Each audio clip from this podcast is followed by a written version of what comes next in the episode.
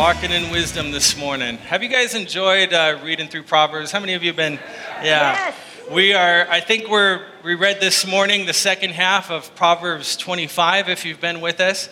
I think if I remember right, it was like day forty-one or forty-two in our readings. And um, if you haven't jumped on, you can, the, well, there's one more week left of that. Um, we've been going through uh, Proverbs um, in this series uh, called Walking in Wisdom in a Wild World. And as we've been doing that, we've been spending some time, uh, many of us, Uh, in the book of Proverbs. It's been cool to see the website spike with all of the visits to the website. You guys reading Proverbs, I've, I've been loving to see that. Um, and I've really enjoyed just spending kind of a concentrated time um, just reading through. Um, and thank you guys for walking with me, because it says walk with the wise and you become wise, right? So um, early on, Uh, I was, as I was facilitating teams to lead summer camps in our district, part of that was part of my job in my next gen role uh, for the Gateway District of Foursquare Churches. Um, I found that there was a leadership position right away that I that I needed to fill at one of our largest facilities up in Golden, Colorado. Anybody been to Golden? Beautiful area, yeah. And uh, it was it was an old historic camp that Foursquare um, used to own called Wonderview. It was a camp that uh, both Deanna and I had attended and led. We actually took our youth group there uh, a couple different times early on um, when we were here. And so we had we had led and attended, been at different levels, all in there before. And I'd, I'd worked my way through um, several interviews as the guy that has to hire the person that directs that camp. And I wasn't too happy with what was coming my way. I wasn't finding the person. That's a big job. It's a year-round job to, to promote and direct and, and be a camp and to build that team. It's a big deal. And so Deanna mentioned to me, as she was a medical school student at the time, that uh, maybe she could do it. And so we lived, we had just moved two states away. We were in Minnesota at the time, living in the Duluth um, area. And Um, So I kind of just shrugged it off. I mean, she's a full-time medical school student. I didn't think that this was a, a conversation that was going to go anywhere. I shrugged it off. I said, yeah, maybe, and then I kept on looking for somebody else. And um, a couple months down the road, I still hadn't found anybody. And what I was what I was showing everybody was the picture in Proverbs of the fool who claims to be wise, right? But the but the wise is the person who who's humble enough to admit, I have no idea. Somebody please help me. And here she was saying, I want to help you, and I was just kind of shrugging it off. And so it just took me a little bit longer than it should have, but after a while I realized, you know what, my life, my wife leads camps like a gangster. We had done, we had been leading camps um, together for several years. I knew that. I'd led several camps alongside her for many years. She's a, literally a camp director veteran who is offering to do this, um, and so maybe I should ask her to consider. And so while Deanna was a medical school student, and many of you know what that involves, that's that's you're you're in it when you're a med- in medical school, I asked her again, and she said yes. And um, this wasn't an easy situation. It was a camp that needed some course redirection. It was some camp that needed some some health, uh, it, it needed to, we had some people that had um, left the camp or, or were considering leading, so it needed some help. But she directed that year, and the response was overwhelming. Deanna turned that camp around and pointed it back in the in the right direction. In fact, I still remember one camper uh, comment, one camper's comment really stuck out to me. They came up to me afterwards and they said, I've never been to a camp before where I felt like I was being mothered. And I mean that in a good way. they, they felt like they, the, that particular camper, and then I heard it through several um, other campers and leaders that said there was it was just like a you know a mother that was taking care of us that week. And even though there were some course shifts in the camp culture, um, they felt like they, they were being genuinely cared for and pastored that week. So Deanna knocked it out of the park. But I've since realized wisdom was the humility to say in that moment and others, I don't know, somebody please help me. And so why do I bring that up? Because that's where we've been. We've been on this journey through the book of Proverbs, and Proverbs is written, as we've been saying, to give us wisdom and competency in the complexities of life, to show us how to navigate life well. And so we've said it It's been written primarily for the young, this book. The book is presented as it's written to the innocent, to the naive, to the young person right at the front end of their career, the front end of their life, the, the ones that are about to get behind the wheel to, to, to, to some really powerful, you know, forces in life. Sexuality, we talked about, money, controlling um, their mouth, we talked about last week, figuring out their life calling.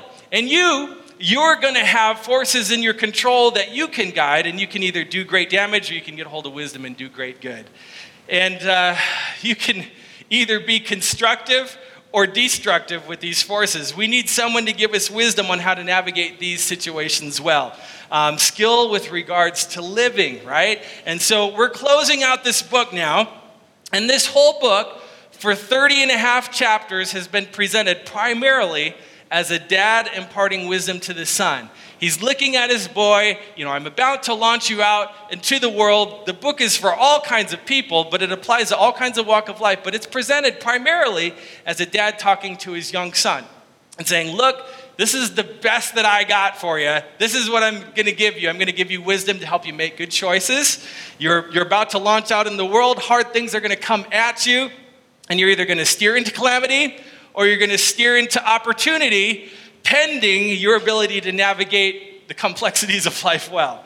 And so the skill in the art of living. So he's he's doing what everyone in here hopes that they could do for a son or a daughter. You sit down and say, you know, before you go out in the world, let me tell you that the, the world is a dangerous place. You have to have those conversations, right? And let me tell you how to navigate this well. All of us wish that we had a mentor like that. Or if you had a dad like that or a mom like that, you're grateful. And the older you get, the more grateful you become many times that he or she was imparting wisdom to you. But even if you didn't get that, we get it here. We get it in the book of Proverbs that our Father in heaven wants to impart to us wisdom. And so what's great about this book is it's not just a dad saying this. It's a dad saying, this is what our Heavenly Father says. This is what God says, that God made the world. God knows how the world works, and therefore, he knows how to work well within it. And so this book says, if you understand how God made the world, you can navigate that world well. And that's what the whole book has been. That's what it's done for us. He's been telling his son, hey, understand how God made the world and then work well within it. And one of the metaphors he gives his son at the beginning is wisdom as a woman, right? Go figure. He's saying, some wisdom is like a lady, lady wisdom. Go sit at her feet. Go, go to her house. Listen to her as she speaks. Learn from her. Woo her. Get her next to you. You get near to her, son. Learn from lady wisdom. That's the first few chapters of Proverbs, right? And it's interesting that he starts the book there, but now as we get to the end of the book of Proverbs in chapter thirty-one, this hazy metaphor kind of solidifies into the reality of a real woman here. And he says, son, I want you to marry a woman that also has sat at the feet of lady wisdom. So to seek wisdom, to learn it, and then as you get older and you get to the place and it becomes time to pair off and get married, marry a, a lady who is also sat at the feet of wisdom and, and, and looks like her. You want to get together with somebody that wants to pursue life well, right? The same way that you do. And you want someone that throughout the difficulties of life, you can trust will fight well alongside you. That's actually the metaphor. So what's fascinating about this poem is that it's written in a structure of what they call warrior poems, this last chapter of Proverbs, um, hero poems, that literally it says that the woman is an excellent woman, that uh, that word excellent is the word hayil, and it means strength or valor. It's used, it was used of warriors. So this is a warrior poem as we're reading it this morning. And what he's trying to tell his son is, look, life is hard. Life is a battle. Life can be difficult, son. And if you're going to charge out into the difficulties of life, you want someone, you want to partner with someone that you know has your back, right? You want to make sure that whoever you link up with has your back and is not going to stab you in the back. Is basically where the conversation goes. So let me say that again. I think it, I think it may be important enough um, for some of us to be writing that part down. As we enter into the difficulties of life, as we do that, you want to partner up with somebody who has your back and isn't going to stab you in the back, right? That when life gets hard and it's back to back, us against the world, you want to make sure that you have someone that's not going to sink a knife in back there.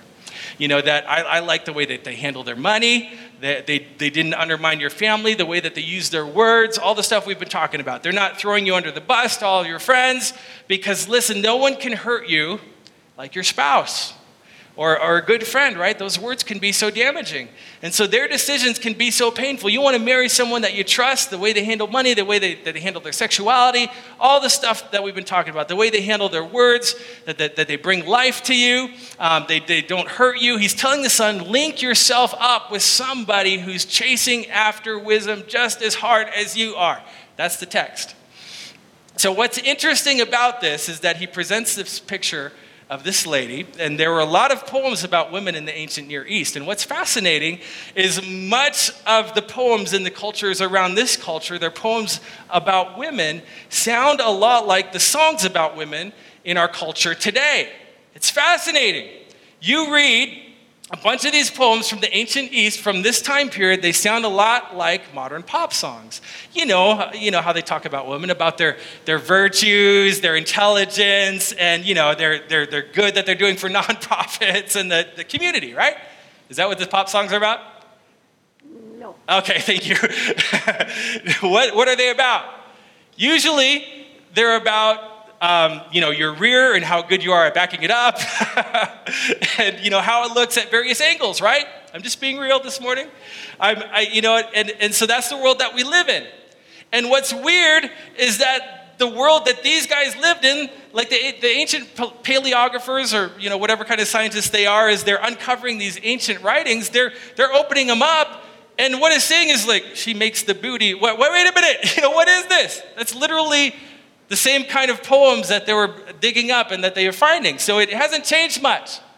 The presentation has always been a woman is useful to the degree that she is sexual. That's an old story, and it's a popular story now.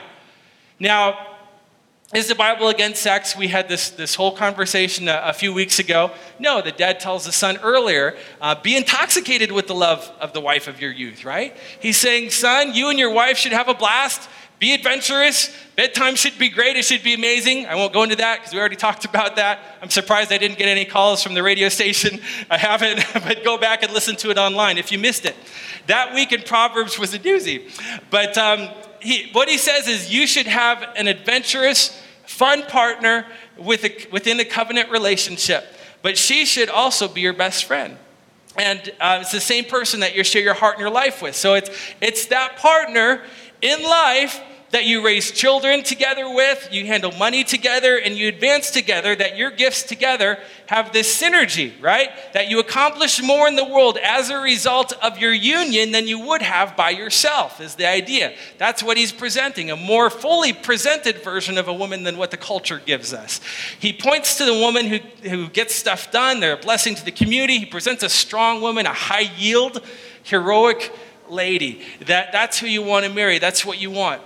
So now let me clarify a few more things before we jump in this morning, because I know some of you, you've grown up in the church um, like myself, and I feel like as soon as people hear Proverbs thirty-one woman, they're like, hold on for just a second, and then you like get the biggest eye roll that you've ever seen. You know, they roll it up and they go, here we go again. Uh, you're going to present this impossible standard. And uh, so look, the whole the whole book of Proverbs that we've been reading has been setting the standard very high. And and for all people though, for all of us, and particularly for the son who's, you know, been in this conversation, because remember, it's the dad that's talking to his son. And so it's the same standard all the way out, all the way through the book of Proverbs. And it's all the same principles. They're just kind of being distilled down now in this picture in, in Proverbs thirty-one. And there's really nothing new in here that we've seen in all of the rest of Proverbs. It's all the principles, principles that have been championed to men and to women all throughout the book, and now is distilled as he's telling his son, telling them again to his son. So not only do you pursue wisdom, son, marry someone that pursued along with you. That's what's happening here. So the chapter is presenting, be with somebody who's on the same path that you are. And yet other people hear this and go, Sean, you know, you read you you read this chapter, and well, the woman's doing all the stuff. What's the guy supposed to do? Anybody ever read the chapter before and thought that? And so, you, you know what I mean? The lady is is out there, and she's, we'll, we'll read it in just a second if you haven't. She's cranking out, and the, and the guy is just sitting there. No, that's not the picture that's presented. All this stuff that she's doing, the guy's supposed to do too. He's supposed to work. Can I get an amen, ladies? He's supposed to not be a sluggard, right? He's supposed to help raise the kids. The, the book is presented as a dad teaching the children. So this isn't showing you like a woman's work over uh, or against men's work. It's not a comparison there. This is showing you the principles now lived out as you're pursuing a spouse. And so they apply both to men and women. Do you see that this morning? Yes. Okay. And, and others of you, you're looking at this and you go, well, the standard itself is impossible. You're not supposed to be exactly her, though. I mean, uh, she's running in the textile industry, right? And so it's not where you go, I'm not going to fashion the soil industry, or, you know, the soil around here isn't conducive to, to vineyards. You're not supposed to be her exactly, but you're supposed to extract the principles that she embodies and say, I want to live according to those, right? And I want to marry somebody who's living according to those principles, according to those things, right? So you want to be a warrior in this world? An overcomer, you want to marry someone who will fight well right alongside you. That's what the dad is saying. So I, I'm going to teach Uh, along the, the scriptures, kind of how it lays it out this morning, presenting it as a lady, but all these principles transferred to both men and women. Did you hear that this morning? Does that make sense? Okay. So if I set us up good enough, we're going to jump in then. So the, this story basically breaks down into four parts. There's a short intro and then three main sections. You'll see them on the, the back side in your, in your bulletin if you're taking notes. The intro, we've basically covered. It's verses ten through twelve. Let's stand and read it together this morning, if you would, kind of as our opening text. I'll read it. You can follow along silently this morning. As you see in verse ten, it says, an excellent wife who can find. A high-yield woman, right? A heroic woman like this is rare. She is far more precious than jewels. You got to search for a woman like this, right? And then verse eleven says, the heart of her husband trusts in her, and he will have no lack of gain. I love that word. Gain is actually the, the word for spoil here. It's a military word. Remember, it's a military poem. And it's saying, man, you want to link up with someone that they're going to go out into the world together, and you're going to overcome obstacles together, and you'll reap this, you'll reap the spoils then. You want to marry, that's who you want to marry. And um, verse twelve really gets to the heart of what we should be looking for. She does him good and not harm all the days of her life. Let's pray. Father God, I just pray that you would speak to us this morning. We want to hear directly from you. God, uh, my prayer uh, is is very many uh, many of the time, Lord, we, we we want to come in here and we don't want to be the same as a result because we've met with you.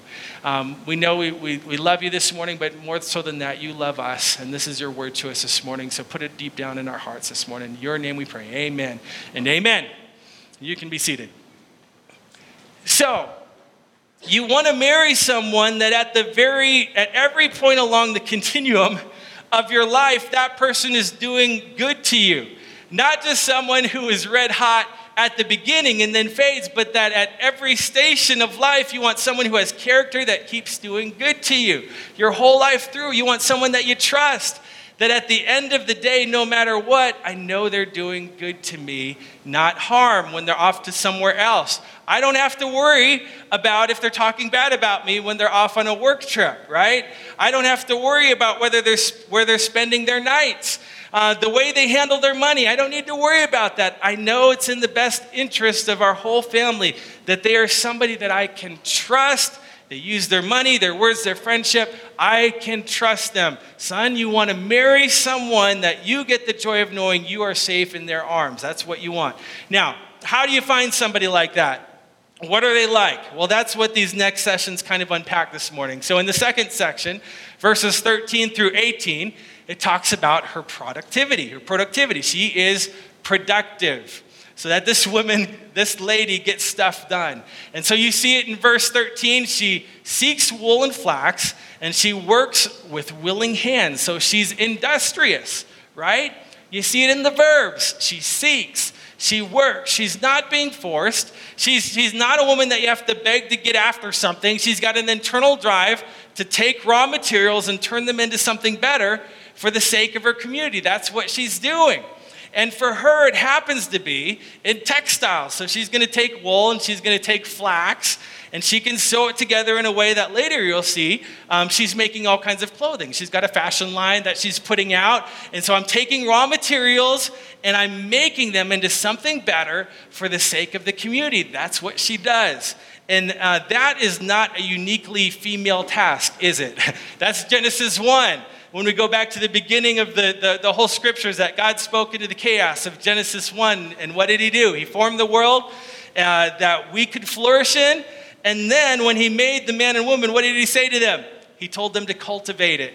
He told them to, to work it. He says, take the raw materials that I've given you here in this place and manipulate it so that it could be more fruitful, right? Take it and, and multiply. You, you, you work with the raw materials to create fruit that will benefit the, the society, right? That's what he told Adam to do. That's what he told Eve to do. That's what human beings are meant to do, Proverbs is telling us. I give you these raw materials, exert your energy on it to make it uh, something better for the sake of us. That's what Jesus said. He, Jesus says this in the New Testament. He says, make a profit. I'm going to give you a talent, and I don't want you to bury it. I want you to invest it to make more for the sake of us, right? And so it's a Christian principle for everybody. We are an industrious people. If we were to drop you off in a desert island, what would happen? We come back and pick you up in a year. What would we see? You know, what, what would be the result of just you working with the raw materials? Would it be, you know, all Robinson Crusoe and, you know, building a big tree house with this complex uh, pulley system, you know, next to the library, which is not far from the hot tub, you know? Or would you just be sitting in the dirt crying and talking to a volleyball, right? What's the picture there? What's going to happen to you if you just, if we, if I just give you the raw materials? Are you someone that can make the world better as a result of your presence in it? That's what you want to look for in someone that you're going to link your life up with. Watch them. You know, if, if, is the guy's group of friends better as a result of his presence in it? Or, or worse, is, is the environment that she's in improving over time or not? You know, what's your roommate situation like? Is the world better because of their presence in it? In their work world, in their church world, in the church community, in the living world, is the world better? The whole world tends toward chaos. You want to marry someone who's a creator, who's making beauty of it all, beauty out of the dirt. That's who you want to marry. Okay, so look, she's not just hard at work. She's not just grinding it out. You see in verse fourteen, she's not just industrious. She's also creative. The next blank on your note, she's creative. It says, uh, she is like the ships of the merchant, and she brings her food from afar. So back then, here's, here's where this, this is coming from. Back then, there wasn't a lot of extensive travel. And so you tend to live in the same place, and you eat the same food, and you, you sell to the same people who wear the same clothes always. So if a ship came into the harbor from a land that's far off, that's exciting because novelty is fun. New is fun. And so ships are coming through and you're looking at it. What kind of fabric is this? Ooh, you know, it's velvet. I haven't seen that in a while. You know, what's this? A papaya. Fantastic. I haven't eaten one of those in ages. And so you bring in something that brings some spice to life that makes it exciting. It's not boring. It brings energy. That's what it's saying that this lady does. She's creative to keep things interesting. She cares about what she's bringing, and it's not just the basic necessities. We are we're like this when we go to restaurants, right? You just you don't just go to the ones where the food is edible. You know, we want to go to the one where the food is fixed up a little bit. It's got some maybe fancy to it. You know, can you at least make it look a little bit interesting in here with the ambiance, right? And so we like it when people make the dining experience creative because we value creativity intrinsically. So that we can walk into a room and say, man, all the details were thought of in this place. And it's like they knew I was coming. It's like they wanted to create a space just for me. That creativity is often the, uh, the way to our hearts. And so this lady isn't boring. She's not settling for the minimum. She's creative. You want that in a church, right? You want that in a society. You want that in the culture that you live in. You want it in your friendships, and you want it in you. So industrious and creative, and not just for her. It says in verse fifteen, she rises while it is yet night and provides food for her household and portions for her maidens. I think the translation there is kind of a bummer because this reads provides food, but the literal word that they use is pray. P R E Y, pray. That she's up in the middle of the night hunting for prey.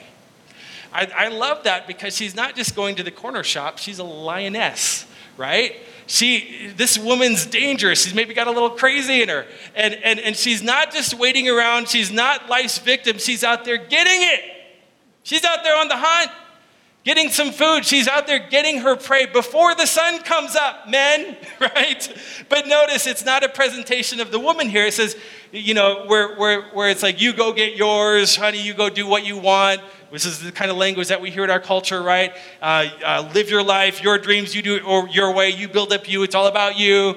Uh, it's not the selfishness that culture tries to sell, sell us. That's not very encouraging or inspirational to anybody.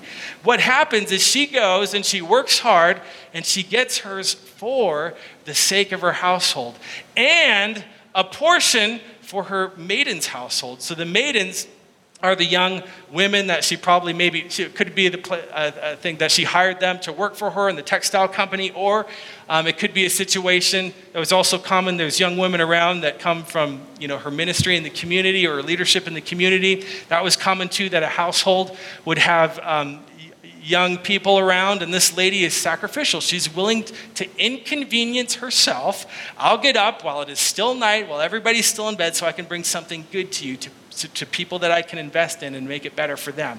So she's industrious, she's creative, but it doesn't just terminate on her. It's for the benefit of those around her.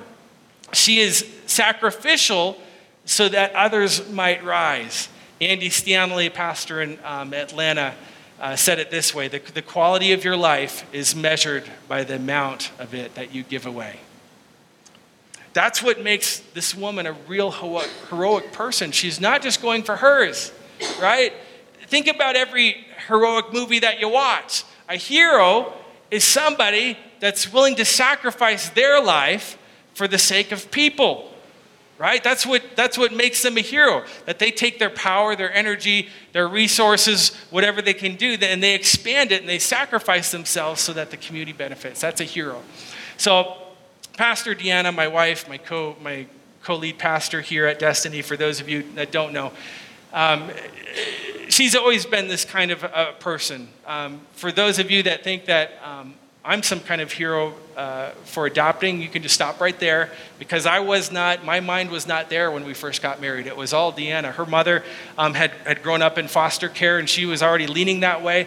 Um, she was she's always had a heart for the downtrodden, though. She's she's a pastor's pastor. She loves people. And we have many times, um, because of Deanna's lead, we've helped out um, friends, family, um, people in the community when they've been down on their luck, um, opened up their, our house to them, um, fed them meals. Uh, we've had people stay with us for a long time sometimes.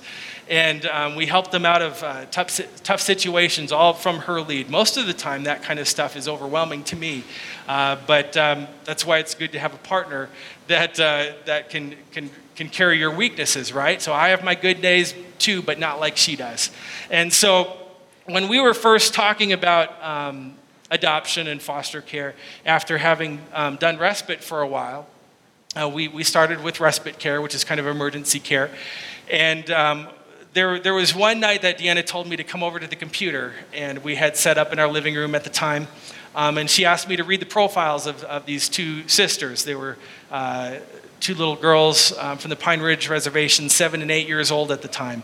Um, it's an eight, older age that rarely gets adopted. Usually when, when kids, when families are looking for adoption, they're looking for the, the younger ones, the infants.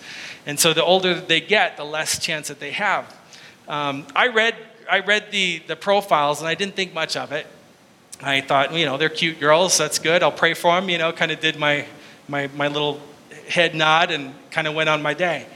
Um, then a few days later, I discovered their profiles up on the computer screen again. And then uh, again, maybe a week later, there were their profiles up on the computer screen again. And each time I, I was looking at them. But that time, that third time when I sat down, I read the profile, something happened inside of me.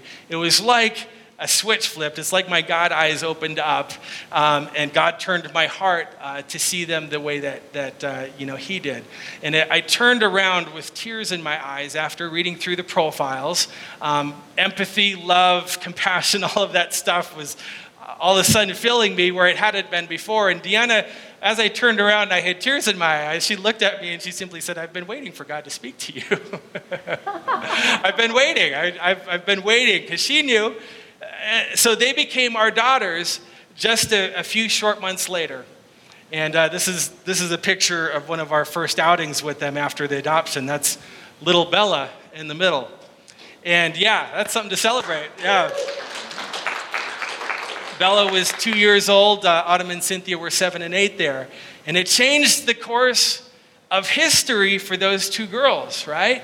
Um, changed our lives for the better too. And, and and when I just looked at it and thought, you know, that seems, because this is where we can be sometimes in our busyness or our selfishness or just who we are. I can look at that and say, that just seems like somebody else's problem, like somebody else's work, right?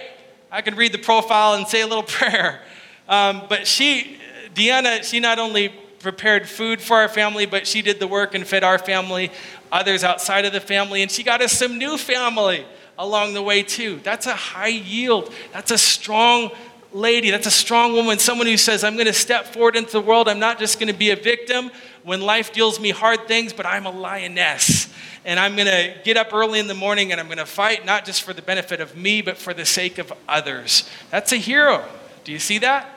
I've got a hero in my life. So it's interesting, in verses sixteen through eighteen, the chapter continues to talk about um, her provision, but it escalates here. There's a repetition of words that happens. There's a repetition of the words hands and hands, uh, merchant and merchandise, night and night um, in the original language. There's a rhythm to the poetry, but there's also kind of this escalation that's happening, that this woman isn't just sacrificial and industrious. In verse sixteen, it says she considers a field and she buys it. With the fruit of her hand, she plants a vineyard. So this, this woman is prudent or wise and shrewd. The fruit of her hands, what is that? Um, it's the profit from her textile industry, right? So that when she makes this profit off of her industry, she doesn't just spend it on, you know, whatever she wants. She starts to invest it, and she gets into the vine growing business. And so she's expanding the operation. She's a learner. She's considering the field, it says in the text. Before she buys it, she's crunching the numbers. She's examining the angles before she executes the plan. This is a woman who's trying to figure out how to keep advancing, and so she keeps on learning. How do I anticipate, and how do I move forward? The woman that we're reading about is a hard worker. It says she's sharp. She's making good decisions. So she plants a vineyard, and I love it. Verse seventeen, it says, she dresses herself. Now, some of you go, is that really an admirable quality? I thought that was something that all of us do. It's a human being thing, like y'all got dressed, lady.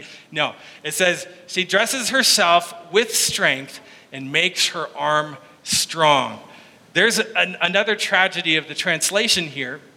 It says dresses herself, but dresses herself here is literally the phrase girds up her loins, where you hear a lot of times in Scripture, right? You've heard that, girds up her loins, which sounds a little impro- inappropriate, so let me explain. What this is actually a statement all through the Bible. Gird up your loins is what men would say to other men when they're going to war. Because what would happen, culturally, they were wearing long robes in the time, and if you ever tried to run in your robe, it's tricky. And so he can't really do it. And so what would happen is when it's time to go to war, you would grab the bottom of your robe and you would hike it up and you would kind of hitch it maybe in your belt so your legs are free so you could run now. And, and and so you knew it was time for action when somebody said, gird up your loins. It's, man, I've got to loosen up because I'm going to have to run, right? And so I'm coming after it right now. And so what it's saying about the lady in this chapter here is that the world's a dangerous place, but it says she girds up her loins with strength and she makes her arms strong. That means that they maybe aren't necessarily strong to begin with. She makes her arms strong, right? It means that she keeps working to make herself strong. It means that this woman has grit and perseverance is what it comes down to. You want to marry both a man or a woman, someone who makes themselves strong, right? That when life knocks you down, you get back up. That life can be hard. I don't know everything, but I will never stop when the difficulty of life comes. I will gird up my loins and I will fight, and I will keep fighting until I become strong enough to overcome. That's the kind of person that you want to find. Someone with grit and perseverance. And, and, and frankly, this is one of the reasons I personally like, I know this is controversial now for the Star Wars fans out there, but I liked the new Star Wars movies. I love that they have a woman, Rey, at the center that exemplifies this. And she, she exemplifies this strength. She's a high-yield, heroic woman. It's nice to have a female hero to point to that has some clothes on, right? And and her and her whole thing is not trying to just rise up as a woman by stepping on man or something like that. It's not this heroic bitterness, but she's overcoming and she's rising. She's been dealt a hard hand when you start hearing the whole story, but she never stops. She keeps growing. She keeps learning. And the community around her then, as a result, is rising, right? Why? Because she has grit. She has perseverance. And you, you want somebody like that. That's the kind of person you want to marry, because life will knock us down. And all of us aren't strong enough to handle it all of the time, are we? We can get knocked down, but you want somebody that will stand up, dust themselves off, gird up their loins, and get ready to, to make their arms strong. Even when it's tough, they're going to get up and work towards it, persevere, and move forward. So they make the world a better place as a result of their perseverance in it. Does that make sense? She's productive.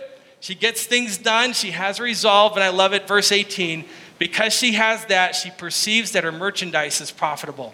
Her lamp does not go out at night. So she's worked so hard in the last seven verses. When she gets to verse eighteen, it says she looks around at her goods, at her merchandise, and she's like, you know what?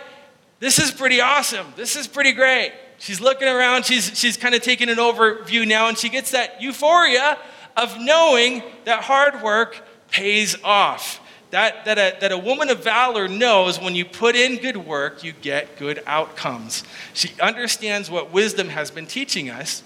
Good input equals good outcomes. Most of the time, that's how life works. That's how it's supposed to work. And she feels that. And she gets the peace of knowing it's a job well done.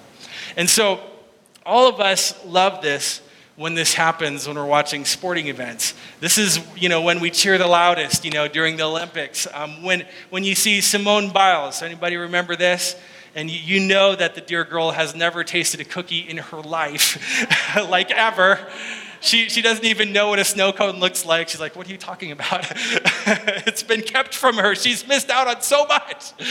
And it's all been, you know, you know, flipping and, and push-ups and tumbles, and she's been doing flips and working so hard. And then you see her at the Olympics flipping around on the mat, and she gets to the end and she lands on her feet. And and you see that look on her face, and and she and we rise up and we call her blessed, right?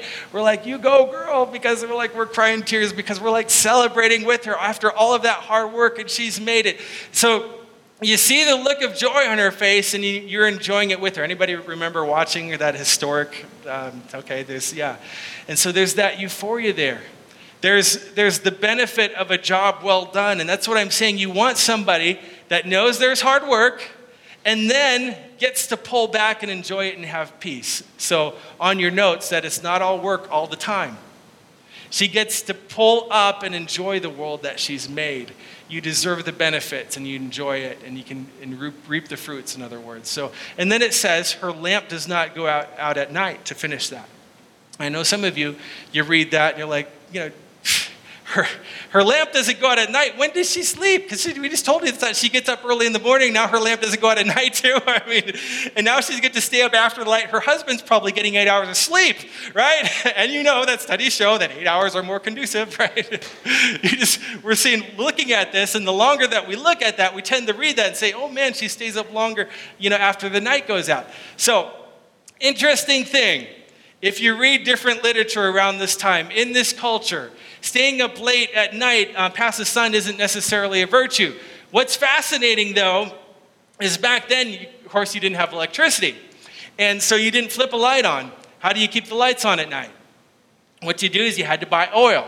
And so you bought oil and you put it in your lamp, and then you could light them. That's how you did it. And so it's interesting. The sayings back then, when you wanted to talk about uh, you know, somebody is poor, kind of the slang, the way that you would say it, you'd say, yeah, they slept in the dark because they, they sleep at sundown. Why? Because they can't afford to buy the oil to light the lamps. And what they're saying is that they don't have the money to buy the oil. So what they're saying here is not necessarily that she stays up way past sundown.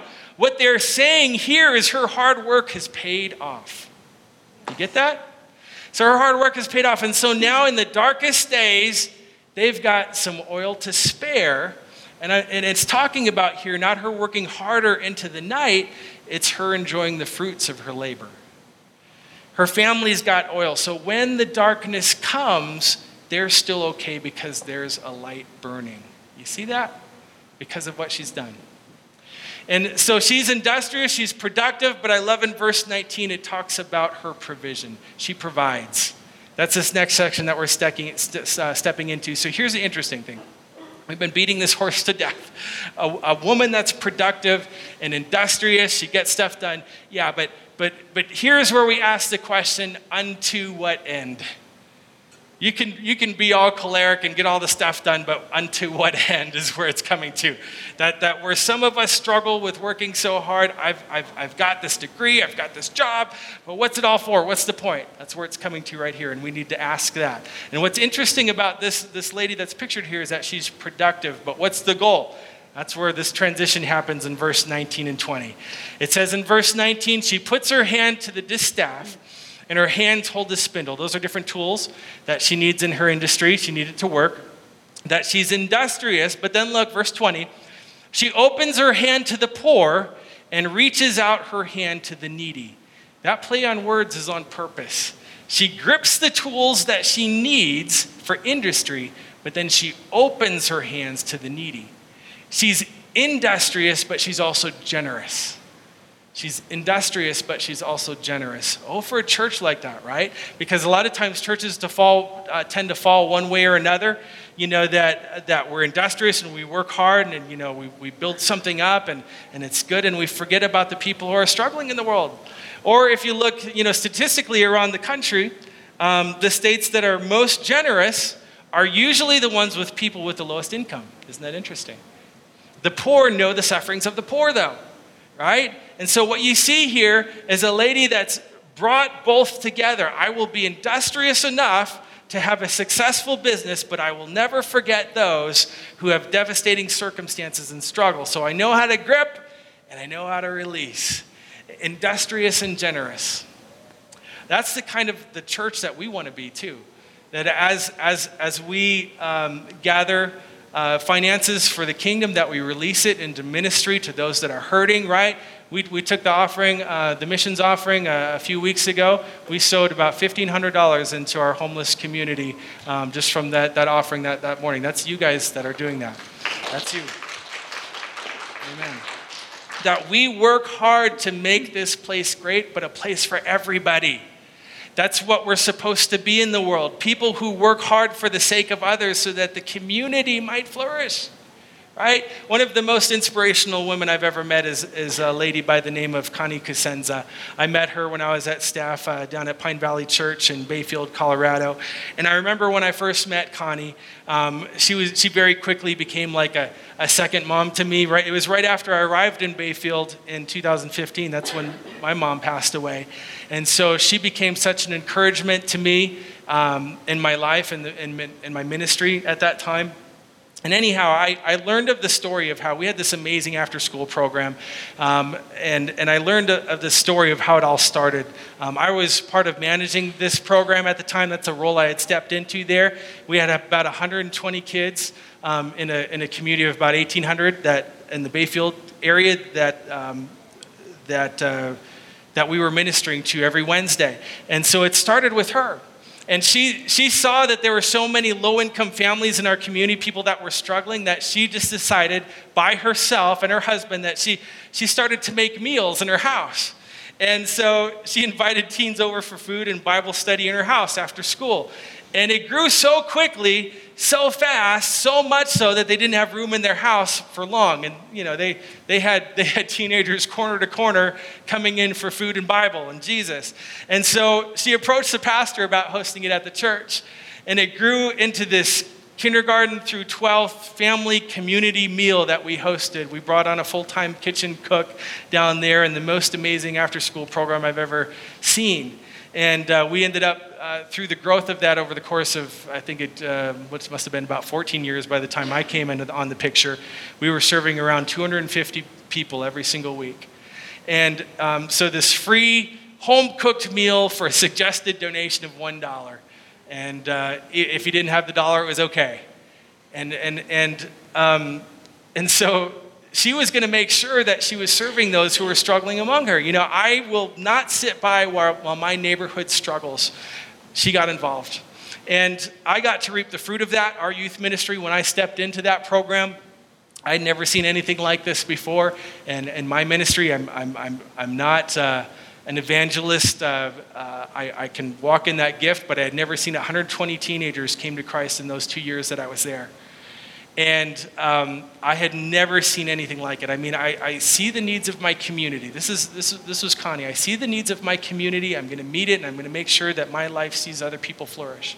And that's what happened. The world benefits because she was there. The community benefits because she was there. I love that. You see in verse twenty-one, she is not afraid of snow. Which again, you're like, uh, it doesn't sound real, real heroic. Neither am I, you know.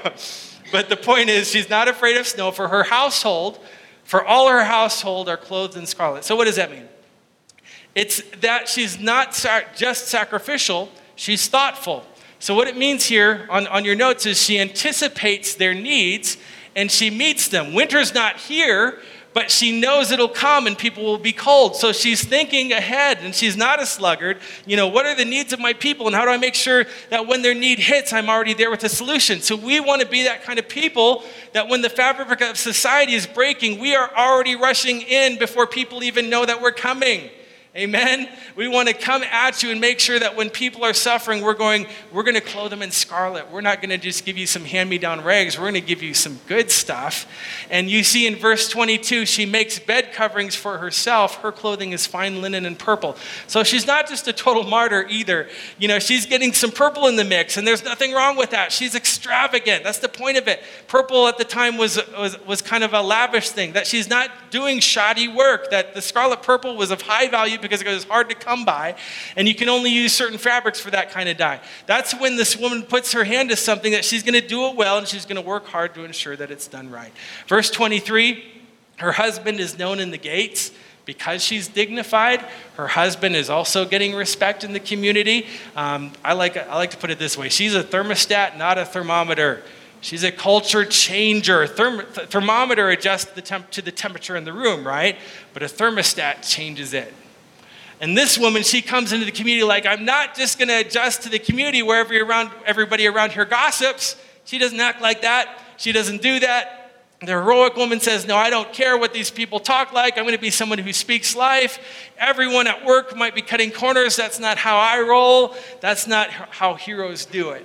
And so that's the kind of person you want, a thermostat, not a thermometer. We change things and the community feels it. Verse twenty-four. She makes linen garments and sells them. She delivers sashes to the merchants. By the end, she's hooking merchants up. The lady's getting out there, right? Strength and dignity are her clothing, and she laughs at the time to come. She isn't going to worry about anything. She opens her mouth with wisdom, and the teachings of kindness is on her tongue. She looks well to the ways of her household and does not eat the bread of idleness. Everyone is raised up because she's there, right? And here's the last section. She's productive to provide, and then she's praiseworthy. She's praiseworthy. And you see that. She gets the praise. In verse twenty-eight, her children rise up. Her children rise up and call her blessed. And they better, right? She rose up before the sun did. So kids, you better call your mom blessed, right? Her kids also, uh, her husband also, I'm sorry. And he praises her. And he says, many women have come, uh, have done excellently, but you surpass them all. Charm is deceitful and beauty is vain. But a woman who fears the Lord is to be praised. Give her of the fruit of her hands, and let her works praise her in the gates. C S Lewis said, if we do not admire what is praiseworthy, we shall be stupid, insensible, and great losers. Don't you just love that quote? You need to get in the habit of praising what is praiseworthy, or else you would become a loser. So um, let me talk, as we're kind of rounding this out, let me talk to the men in the room. Um, This woman is, an industri- is industrious and she works hard. And what happens at the end? The man acknowledges it, right? The man acknowledges it and celebrates her, right? As he should, as a man in the culture should. If the primary way that we as a culture intersect with women is by looking at their bodies online, you know, through images and movies, all that kind of stuff, and it's just using of, of women uh, physically, sexually, that needs to die. Amen. That needs to go away. God has made a fully formed person in front of us, and you need to get around some healthy environments and meet healthy women who are doing some amazing things like we've just read about. And then we need to celebrate and encourage them, not to try to get something back from them, but just because they're worthy of praise. We need to be a culture that's good at building each other up, good at speaking praise. It's it's right to praise people when they do a, do a job well done, right? And so you see that here, and he doesn't hold it back either. For men, we need to work on the muscle of praising the women around us. Can I get an amen again? And let's start by doing it with people that you're not trying to hit on. Please. Just do it. Encourage because it's the right thing to do. Now, um, let me close with this. Derek, if you want to come up, you can. Just put up that last slide. It's fine. So I want to turn the corner here at the end and say this. At the end of the day, what are we supposed to walk out of here with after reading this? A list of rules after reading through all of Proverbs? Because that can feel pretty overwhelming. And that's not what I want to end with when we wrap up Proverbs. And interestingly, that, that's not where the poem ends either. That's not how the book of Proverbs ends. Because there's this beautiful symmetry when you read the, the whole book of Proverbs. And what's it, it ends with what's praiseworthy about this woman is this is a woman who fears the Lord. It's a woman to be praised, right? And that's what the book starts with. Remember back in Pro- Proverbs chapter one, it says, the fear of the Lord is the beginning of wisdom. And not the beginning like it's the first thing and then you move on, beginning like a foundation. This is the foundation of what a wise person is. It's not a set of principles, it's a person. It's not a set, set of principles. The foundation of wisdom is a per, it's found in a person. So what, what you need at the end of the day here is not a list of rules. You need a Lord um, that you know and that you trust. And that's what makes her great. Those who walk among the wise become wise. What made her great is not that she had a list of rules that she was checking off. It's that she had a Lord that she fears. And the, the more she got to know God, she understands how the world works, and that's how she works well within it, right? Because she knows Him. And that's what the whole scripture presents to us. Not rules, not a set of principles, but a person, a Savior to love us. And if you look at the woman in the New Testament, that's what changed them, not principles, but a person. You saw the woman at the well. Is she industrious? Sure. She's out there and she's at the well and she's she's drawing water and Jesus comes through and she's working hard, but he says, hey, I know your relationships. They've, you've, they've been devastating. You've been through multiple marriages and now you're living with this guy. And it's interesting, Jesus doesn't give her a list of rules to follow after that. If you knew me, if you knew who was talking to you, he says, I would give you living water that would well up out of your heart and into eternal life. He was like, I'm not here to shame you because of the bad decisions that you've made. I'm I'm not here to shame you for not living up to any of those standards. I'm I'm not uh, here to give you a list of rules to try to be better, to earn the smile of God. I am here to provide for you. I'm not trying to get water from you. I'm here to give you water that your soul needs, and my supply will never end, and it's going to change you. And if you drink from me, you're going to walk into something new. I'm here to give you life. It's the picture of water baptism that we're doing today, right? The old man going down, the new person coming up. And what happens as she put her puts her faith in Jesus? She goes back to her community, and what happens? She leads the community to Jesus. She becomes the hero of that community. How? Not because she had it all figured out, but because she knew him. Let's stand. At the end of the day here, I hope you don't walk out, um, you know, feeling uh, beat up by a list of rules. Because some people read Proverbs and that's kind of the end result. It's like, oh man, there's just so much to try to attain to. We all have places to improve. But the Bible is not, let me say this, The Bible is not a self-help book. It's not. The Bible, what it is, in its entirety, is the presentation of a hero. A true hero.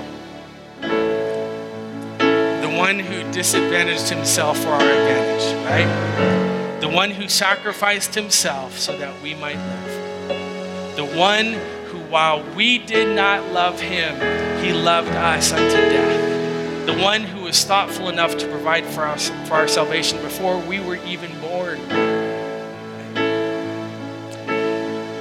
Trust the hero of the story. If you want to be heroic, we rest on the foundations of a true hero. Jesus is our hope today, that we would know and trust him. Amen. So, Father God, we've been spending a lot of time. This is our seventh week um, walking on this uh, wisdom journey, God. But the answer is always found in you. God, the, the answer as presented in your word and your love letter to us is who you are. So, God, fill us anew. God, as we look to be You know, the, as we look for the person in our life to partner with that we see in Proverbs thirty-one, God, that her strength is found in you.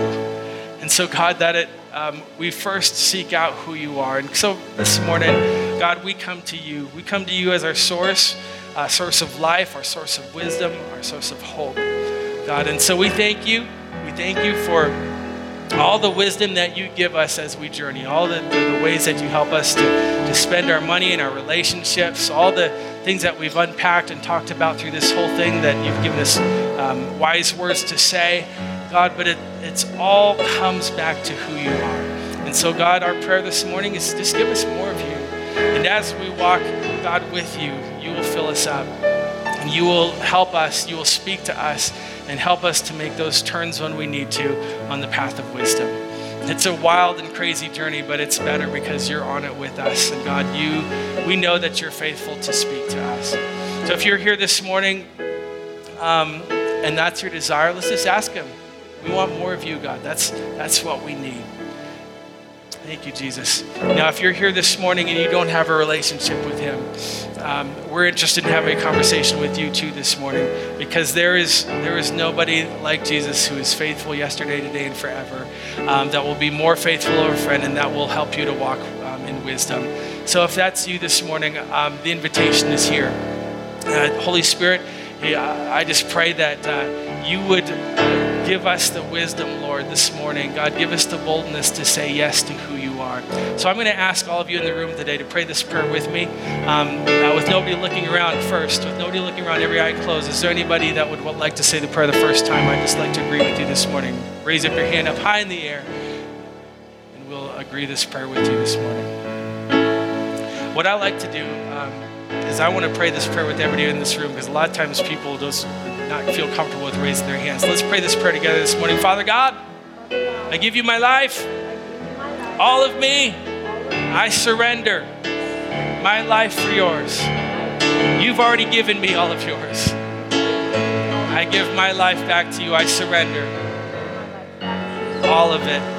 Thank you for the cross. Thank you for the price you paid. In your name I pray. Amen and amen.